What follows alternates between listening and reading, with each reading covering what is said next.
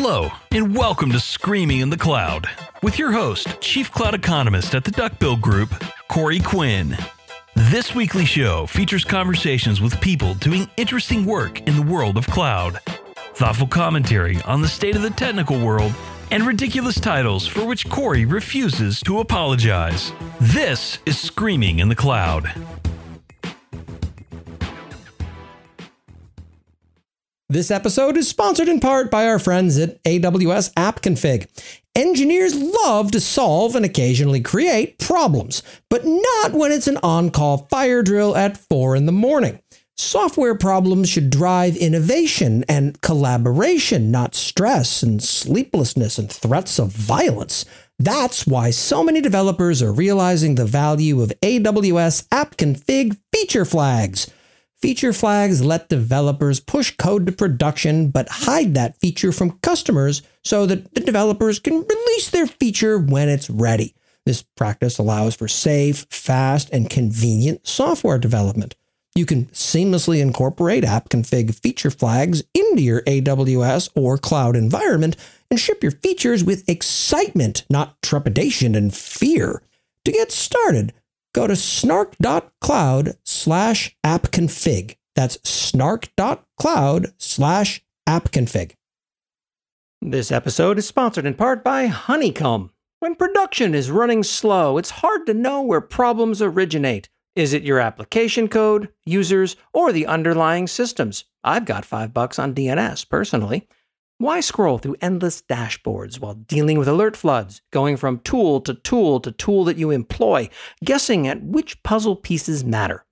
Context switching and tool sprawl are slowly killing both your team and your business. You should care more about one of those than the other. Which one is up to you? Drop the separate pillars and enter a world of getting one unified understanding of the one thing driving your business production. With Honeycomb, you guess less and no more. Try it for free at honeycomb.io slash screaming in the cloud. Observability, it's more than just hipster monitoring. Welcome to Screaming in the Cloud. I'm Corey Quinn. Every once in a while, when I start trying to find guests to chat with me and basically suffer my various slings and arrows on this show, I encounter something that I've never really had the opportunity to explore further. And today's guest leads me in just such a direction. Anais is an open source developer advocate at Aqua Security. And when I was asking her whether or not she wanted to talk about various topics, one of the first things she said was, Don't ask me much about AWS because I've never used it, which, oh my God, Anais, thank you for joining me. You must be so very happy never to have dealt with the, the morass of AWS. Yes. I'm trying my best to stay away from it. Back when I got into the cloud space, for lack of a better term, AWS was sort of really only game in town unless you wanted to start really squinting hard at what you define cloud as. I mean, yes, I could have gone into Salesforce or something, but I was already sad and angry all the time. These days, you can very much go all in on cloud. In fact, you were a CNCF ambassador, if I'm not mistaken. So you absolutely are in the infrastructure cloud space, but you haven't dealt with AWS. That is just an interesting path. Have you found others who have gone down that same road, or are, are you sort of the first of a new breed?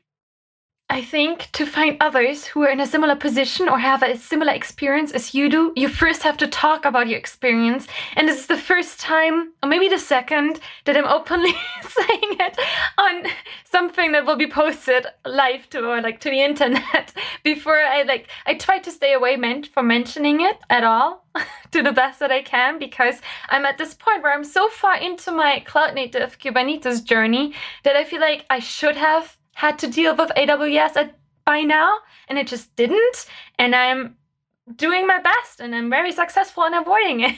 so that's where I am. And yeah we're sort of on opposite sides of a particular fence because I spend entirely too much time being angry at AWS, but I've never really touched Kubernetes in anger. I mean, I see it in a lot of my customer accounts and I get annoyed at its data transfer bills and other things that it causes in an mm-hmm. economic mm-hmm. sense. But as far as the care and feeding of a production cluster, back in my SRE days, I had very old school architectures. It's, oh, this is an ancient system, just like grandma used to make, where we had the entire web tier and then a job applica- or application server tier and then a database at the end. And everyone knew where everything was. And then containers came out of nowhere. And it seemed like, okay, this solves a bunch of problems and introduces a whole bunch more how do I orchestrate them? How do I ensure that they're healthy? And then, ah, Kubernetes was the answer. And for a while, it seemed like no matter what the problem was, Kubernetes was going to be the answer because people were evangelizing it pretty hard.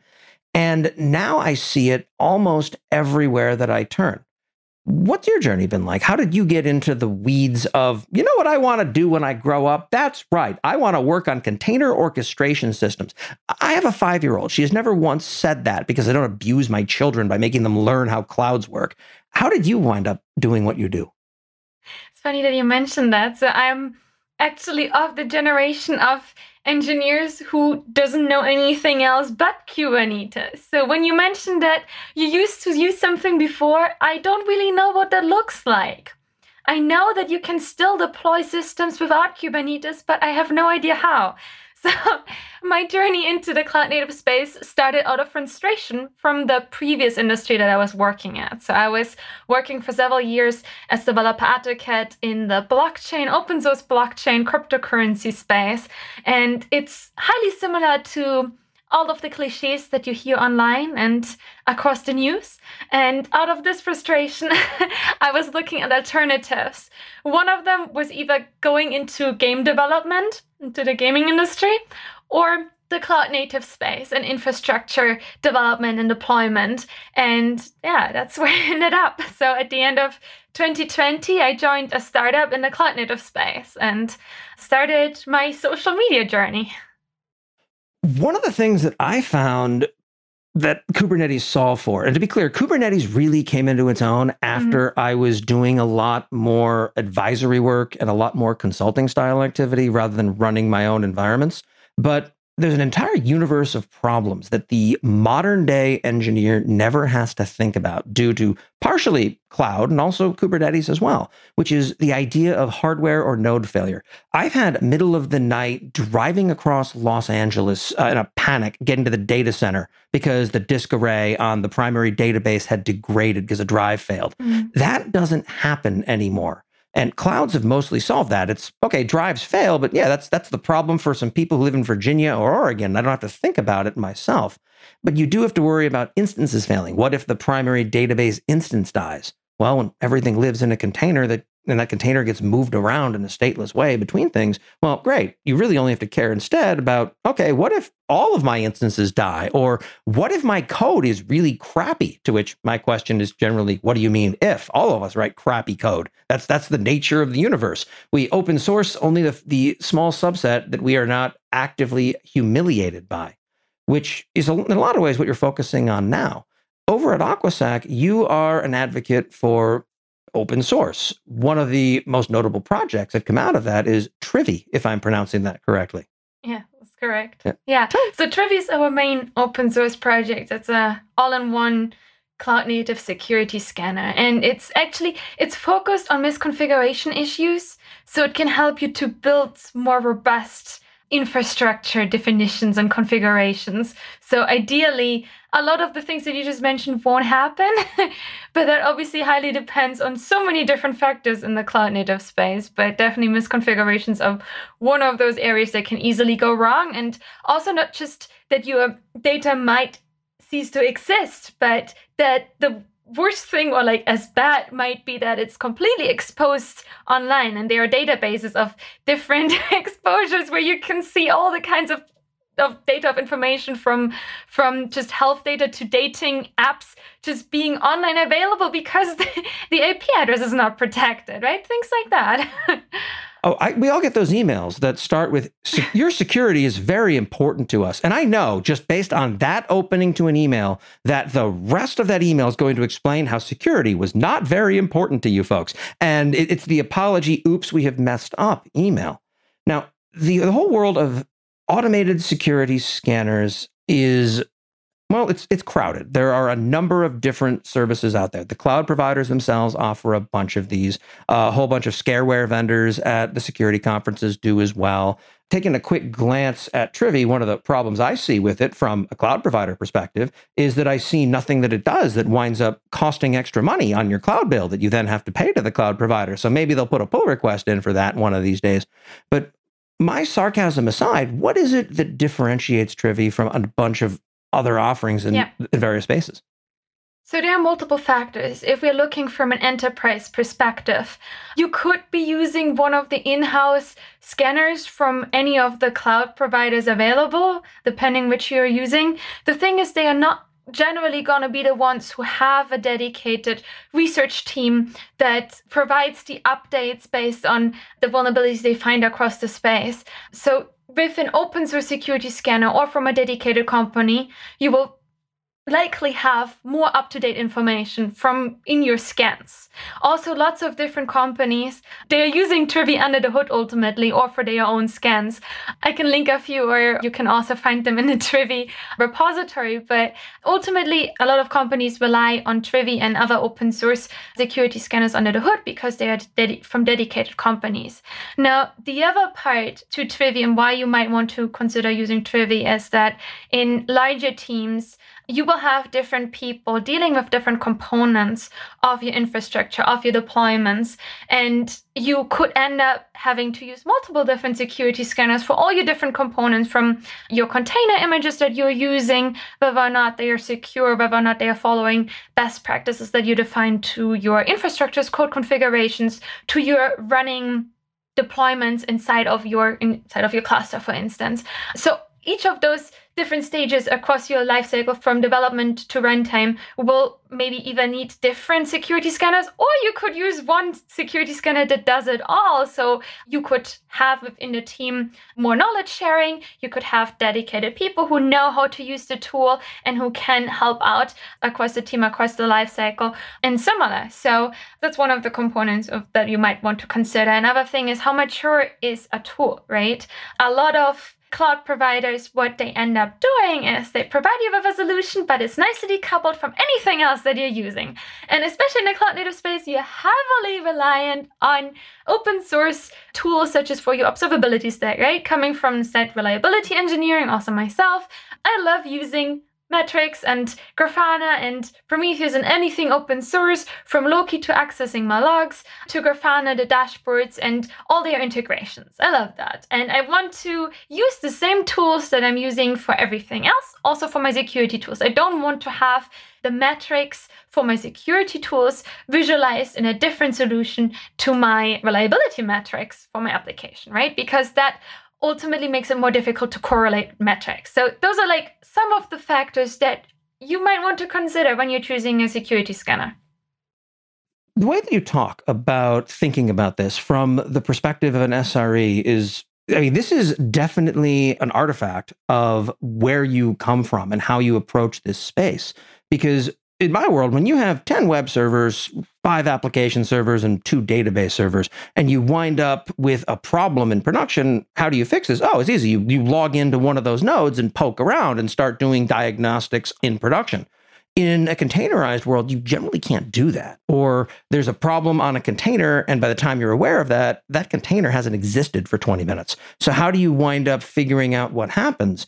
And instrumenting for telemetry and metrics and observability, particularly at scale, becomes way more important than it ever was for me. I mean, my version of monitoring was always Nagios, which was the original Call of Duty that wakes you up at two in the morning when the hard drive fails. The world has thankfully moved beyond that in a bunch of ways.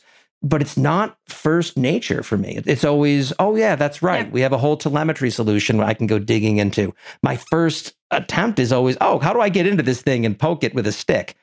Sometimes Yeah. that's helpful, but for modern applications, it really feels like it's not. Totally. When we're moving to an infrastructure, to an environment where we can deploy multiple times a day, right? And update our applications multiple times a day. Multiple times a day, we can introduce new security issues or other things can go wrong, right? So I want to see, as much as I want to see all of the other failures, I want to see any security related issues that might be deployed alongside those updates at the same at the same frequency, right? The problem that I see across all this stuff, though, is there are a bunch of tools out there that people install but then don't configure because oh well i bought mm. the tool the end. I mean i think it was reported almost 10 years ago or so on the big target breach that they wound up installing some tool. I want to say fireeye but please don't quote me on that. And it wound up firing off a whole bunch of alerts and they figured it was just noise so they turned it all off and it turned out no no this was an actual breach in progress. But people are so used to all the alarms screaming at them that they don't dig yeah. into this. I mean, one of the original security scanners was Nessus, and I seen a lot of Nessus reports because a for a long time, what a lot of crappy consultancies would do is they would white label the output of whatever it was that Nessus said and deliver that in as their report. So you'd wind up with 700 pages of quote unquote security issues, and you'd have to flip through to figure out that ah this supports a somewhat old SSL negotiation protocol, and you're focusing on that instead of the, oh, and by the way, the, the primary database doesn't have a password set. Like it winds up just obscuring it because there is so much. How does Trivy approach avoiding the information overload problem? That's a great question because everybody's complaining about vulnerability fatigue, of them for the first time scanning their container images and workloads and seeing maybe even hundreds of vulnerabilities. One of the things that can be done to counteract that right from the beginning is investing your time into looking at the different flags and configurations that you can do before actually deploying Trivy to, for example, your cluster. That's one part of it. The other part, as I mentioned earlier, you would use a security scanner at different parts of your deployment. So it's really about integrating scanning, not just once you like in your production environment once you've deployed everything but using it already before and empowering engineers to actually use it on their machines. Now they can uh, either decide to do it or not. It's not part of most people's job to do security scanning. But as you move along, the more you do, the more you can reduce the noise. And then ultimately, when you deploy Trivy, for example, inside of your cluster, you can do a lot of configurations such as scanning just for critical vulnerabilities, only scanning for vulnerabilities that already have a fix available and everything else should be ignored. Those are all factors and flags that you can place into Trivy, for instance, that make it easier.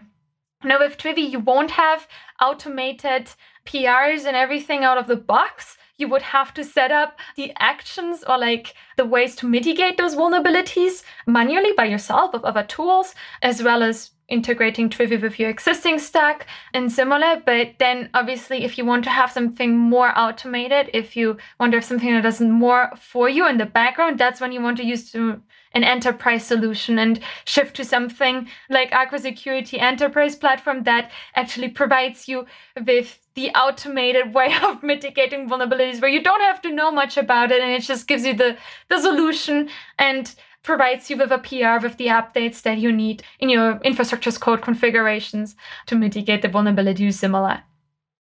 I think that's probably a very fair answer because let's be serious. When you're running a bank or for someone for whom security matters, and, and yes, yes, I know security should matter for everyone, but let's be serious. I care a little bit less about the security impact of, for example, I don't know, my Twitter for pets nonsense than I do a dating site where people are not out about their orientation or whatnot. Like there is a world of difference between the security concerns there. Oh no, you might be able to shitpost as me if you compromise my last tweet in AWS.com Twitter client that I put out there for folks to use. Okay, great. That is not the end of the world compared to other stuff. By the time you're talking about things that are critically important, yeah, you want to spend money on this and you want to have an actual full on security team. But open source tools like this are terrific for folks who are just getting started or they're building something for fun themselves. And as it turns out, don't have a full security budget for their weird late night project. I think that there's a beautiful, I guess, spectrum as far as what level of investment yeah. you can make into security. And it's nice to see the innovation continuing to happening in the space. You just mentioned that dedicated security companies, they likely have a research team that's deploying honeypots and seeing what happens to them, right? Like how are attackers using different vulnerabilities and misconfigurations and what can be done to mitigate them? And that ultimately translates into the configurations of the open source tool as well. So if you're using, for instance, a security scanner that doesn't have an enterprise company with a research team behind it, then you w- might have different input into the data of that security scanner than if you do, right? So these are like additional considerations that you might want to take when choosing a scanner. And also that obviously depends on what scanning you want to do on the size of your company and similar, right? This episode is sponsored in parts by our friend Enterprise DB. Enterprise DB has been powering enterprise applications with PostgreSQL for 15 years, and now Enterprise DB has you covered wherever you deploy PostgreSQL on premises, private cloud, and they just announced a fully managed service on AWS and Azure called Big Animal, all one word. Don't leave managing your database to your cloud vendor because they're too busy launching another half dozen managed databases to focus on any one of them that they didn't build themselves. Instead, work with the experts over at Enterprise DB. They can save you time and money. They can even help you migrate legacy applications, including Oracle, to the cloud. To learn more, try Big Animal for free. Go to biganimal.com slash snark and tell them Corey sent you. Something that I do find fairly interesting is that you started off, as you say, doing DevRel in the open source blockchain world. Then you went to work as an SRE and then went back to doing DevRel style work. What got you into SRE and what got you out of SRE other than the obvious, having worked in SRE myself and being unhappy all the time? I kid, but what, what was it that got you into that space and then out of it?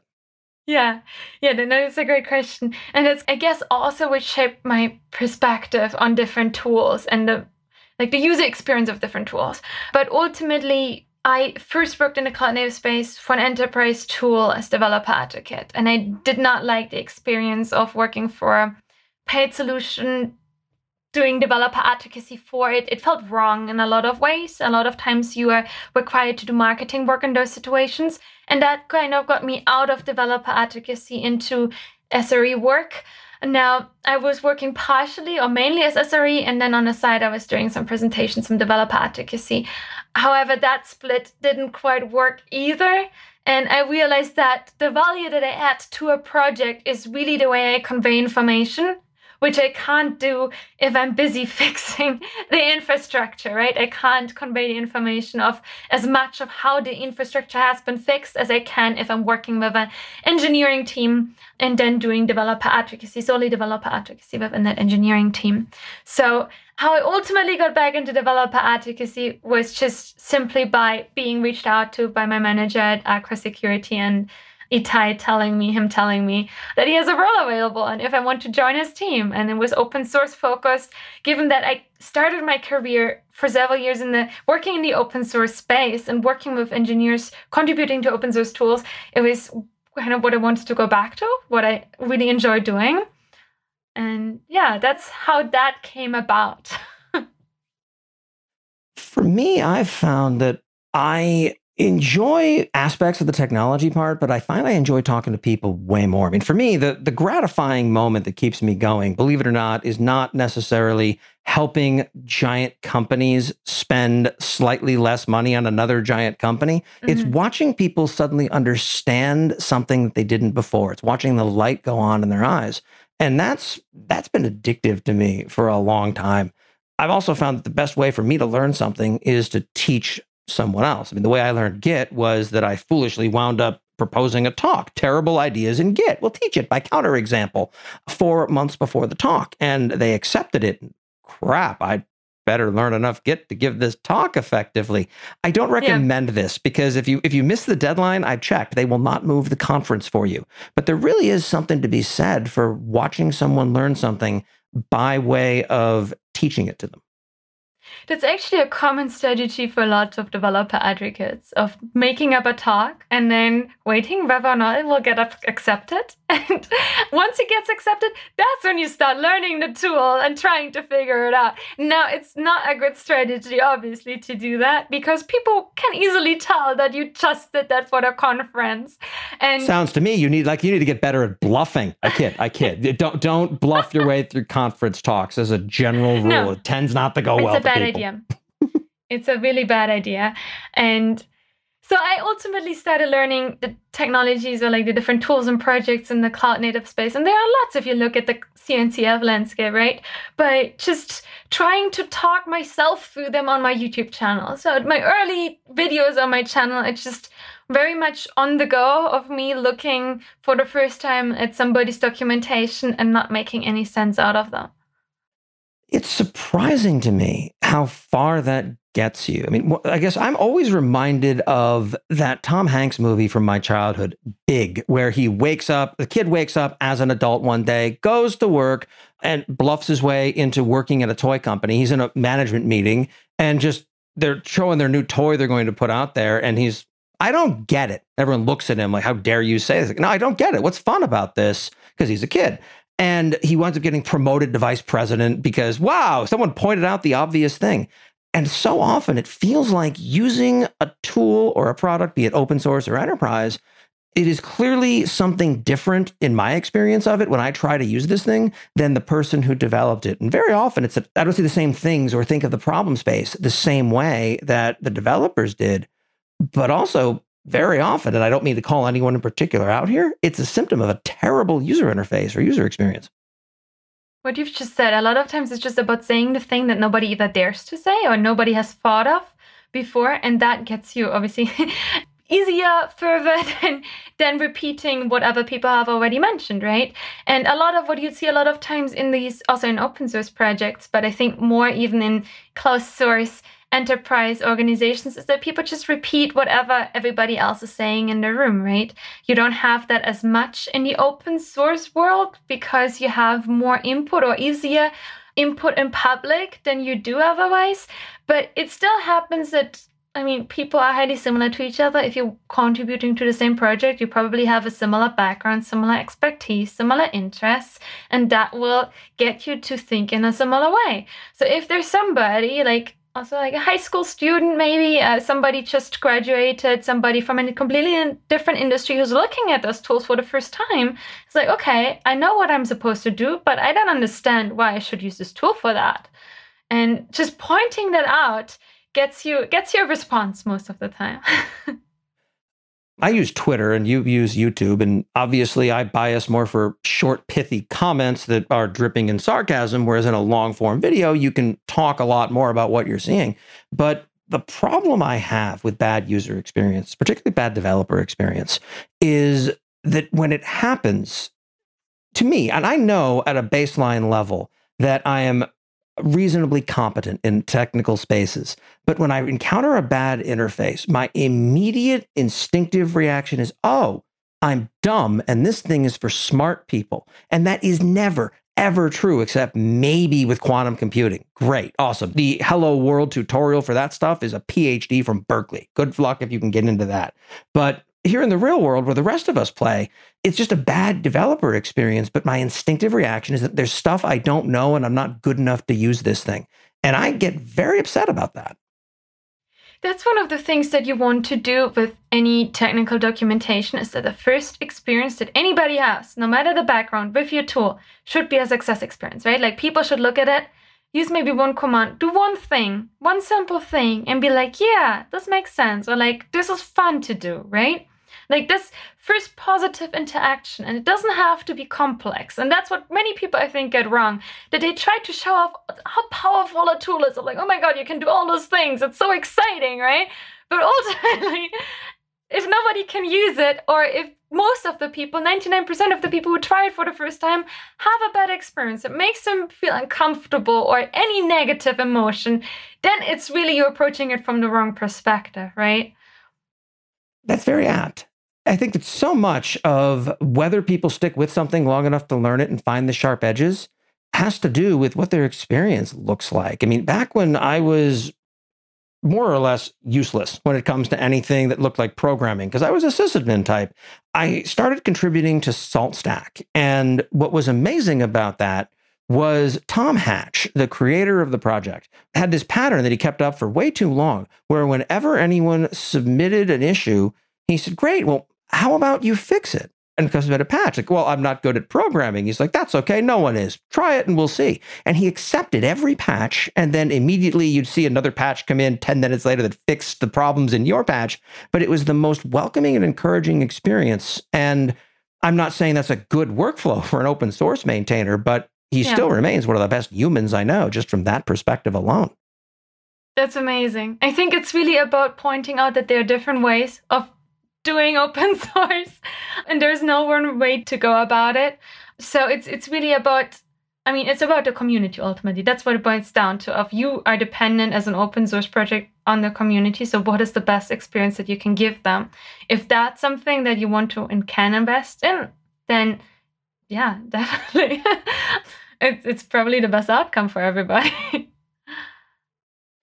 I do have one more mm-hmm. question, specifically around things that are more timely. I'm taking a quick look at Trivy and recent features, it seems like you mm-hmm. just now, now ish, started supporting cloud scanning as well. Previously, it was effectively, oh, this scans configuration and containers. Okay, great. Now you're targeting actually scanning cloud providers themselves. What does this change and what brought you to this place as someone who very happily does not deal with AWS? yeah, totally. So I just started using AWS specifically to showcase this feature. So if you look at the Aqua Open Source YouTube channel, you will find several tutorials that show you how to use that feature among others. Now, what I mentioned earlier in the podcast already is that Trivy is really versatile. It allows you to scan different aspects of your stack at different stages of your development lifecycle.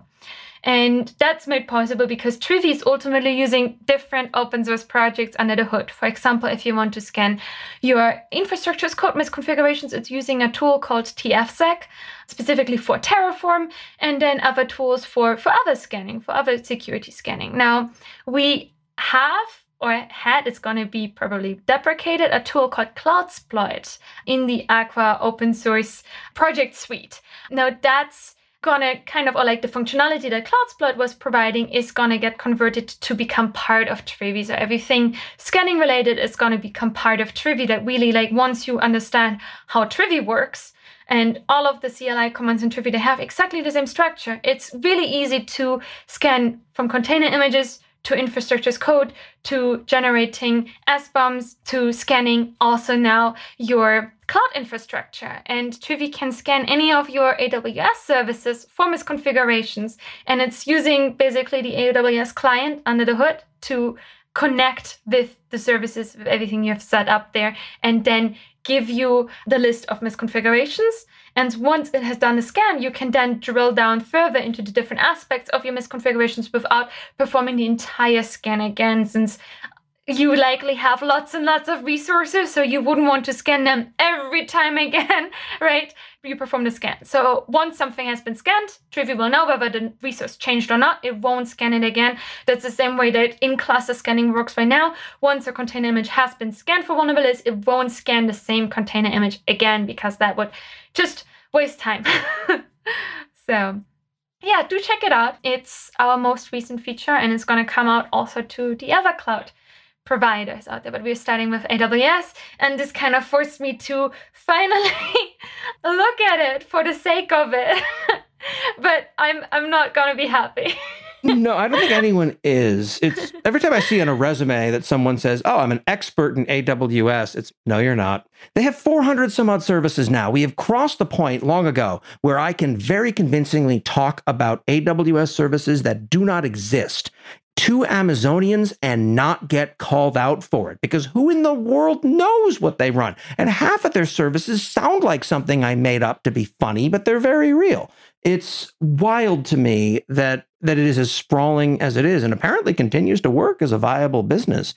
But no one knows all of it, and everyone feels confused, lost, and overwhelmed every time they look at the AWS console. This has been my entire career in life for the last six years, and I still feel that way, so I'm sure everyone else does too.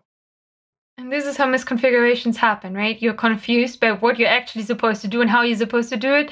And that's, for example, with all the access rights in, in Google Cloud, something that I'm very familiar with that completely overwhelms you and you get super frustrated by, and you don't even know what you give access to. It's like if you've ever had to configure Discord user roles, it's a similar disaster. You will not know which user has access to which. They kind of changed it and tried to improve it over the past year, but it's a similar issue that you face in cloud providers, just on a much larger scale, not just on one chat channel. so.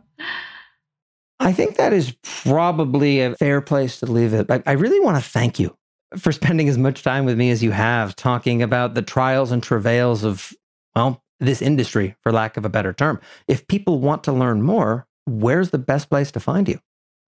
So I have a weekly DevOps newsletter on my blog, which is Anais URL, like how you spell URL, and then .com, anaisurl.com. That's where I have all the links to my different channels, to all of the resources that I publish, where you can find out more as well. So that's probably the best place. Yeah.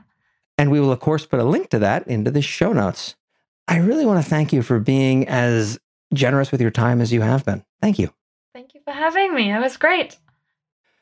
Anais, open source developer advocate at Aqua Security. I'm cloud economist Corey Quinn, and this is Screaming in the Cloud. If you've enjoyed this podcast, please leave a five star review on your podcast platform of choice. Whereas if you've hated this podcast, please leave a five star review on your podcast platform of choice, along with an angry, insulting comment that I will never see because it's buried under a whole bunch of minor or false positive vulnerability reports. If your AWS bill keeps rising and your blood pressure is doing the same, then you need the Duckbill Group. We help companies fix their AWS bill by making it smaller and less horrifying. The Duckbill Group works for you, not AWS. We tailor recommendations to your business and we get to the point. Visit duckbillgroup.com to get started.